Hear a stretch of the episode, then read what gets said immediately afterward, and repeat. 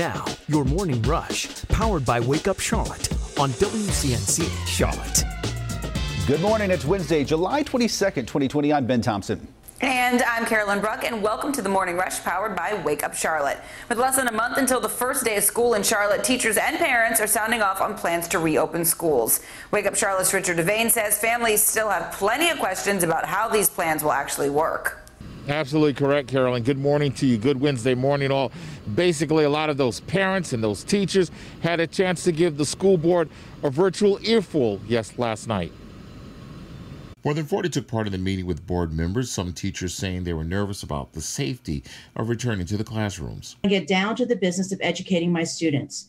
But what is the cost of these desires? I need my job, but I do not feel safe. If I get exposed to COVID 19, I will compromise my mother's health. I need to teach from home. Last week, the school board voted to have remote learning until the situation with the pandemic improves.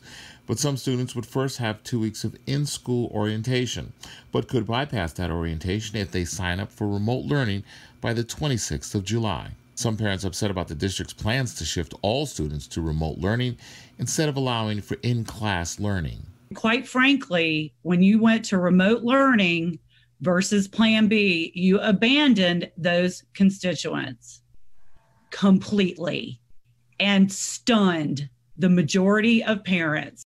Yeah, and the school district says it needs certain metrics in place uh, before it determines that it's safe for all kids to go back to schools like the one behind me. They say they'll continue to monitor the situation. And of course, when they think it's safe, then they'll make the move from remote learning back to in class learning. We're here in Charlotte. Richard DeVayne for Wake Up Charlotte. Many students in our area are preparing to start the school year virtually in some capacity. And while the plan might seem safer for students, Wake Up Charlotte's Chloe Leshner joins us with details on how remote learning highlights major inequities in the Charlotte community. Yeah, good morning, Carolyn. It's a problem that educators have known exists, but this pandemic has really highlighted it for the rest of us. Now, some are concerned that online learning will only make it worse. It's the reality of our education system, a map that plainly shows the different experiences of students. The red areas show the low performing schools with the highest concentrations of poverty. Those children who are most in need and hardest to serve. Data shows online learning did not work for those students. Former state senator and CMS parent Joel Ford thinks the way CMS is moving forward is setting some students up for failure. And if businesses have been able to safely operate, schools should too for those who need it that safety is a priority, but learning has to be alongside of that. And for those families where virtual learning does not work, my opinion is, is that we have to provide those families with an option. He fears the gap will only get wider, but there is an effort to try and close it. E2D Eliminate the Digital Divide works with CMS to give students in Title I schools who qualify for free and reduced lunch the technology they need to succeed. There are ways that we can help rebalance society to make things more equitable. There's no downside for us to help folks get online and become prosperous in 2020 Charlotte. And I've talked to several teachers over the past few weeks. They have these concerns too, but some of them say the solution falls on the state legislature and funding.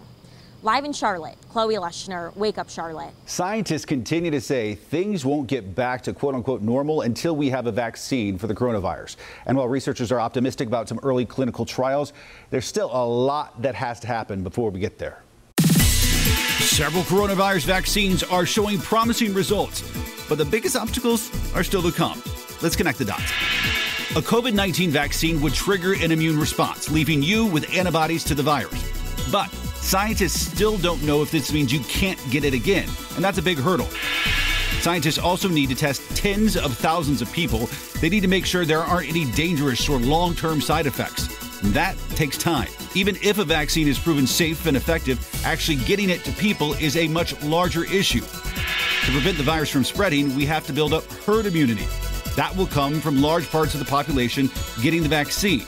But in its early stages, there simply won't be enough doses for everyone right away. That's why experts say we're still only about a third of the way towards a widely accessible vaccine. And that is connecting the dots. State health experts say Charlotte is the city they are most closely watching for COVID 19 trends. Thankfully, Mecklenburg County saw fewer new cases of the virus yesterday. Fewer than 200 people tested positive for the virus. This is when we've been seeing an average of about 300 new cases every single day. So slightly encouraging news there. But here's where leaders are concerned. The number of hospitalizations in Mecklenburg County has been steadily climbing back since at least May. Right now, there are nearly 200 people battling serious cases of COVID 19 just in our county alone. Those are our, our, our neighbors, our, our friends, our, our, family members as well. So uh, keep an eye on that. And those numbers look a lot like the trend statewide. Yesterday, North Carolina was just one patient away, one patient from its record number of hospitalizations. When we thought we were in this thing back in, say, time period around April 10th, and look where we are now going in the wrong direction. Meanwhile, South Carolina just releasing their hospitalization data for the first time in four days. Remember, we told you we hadn't uh, had those updates in a couple of days. They are still at an all time high, with nearly 1,600 people battling serious cases of COVID 19 in their hospitals right now.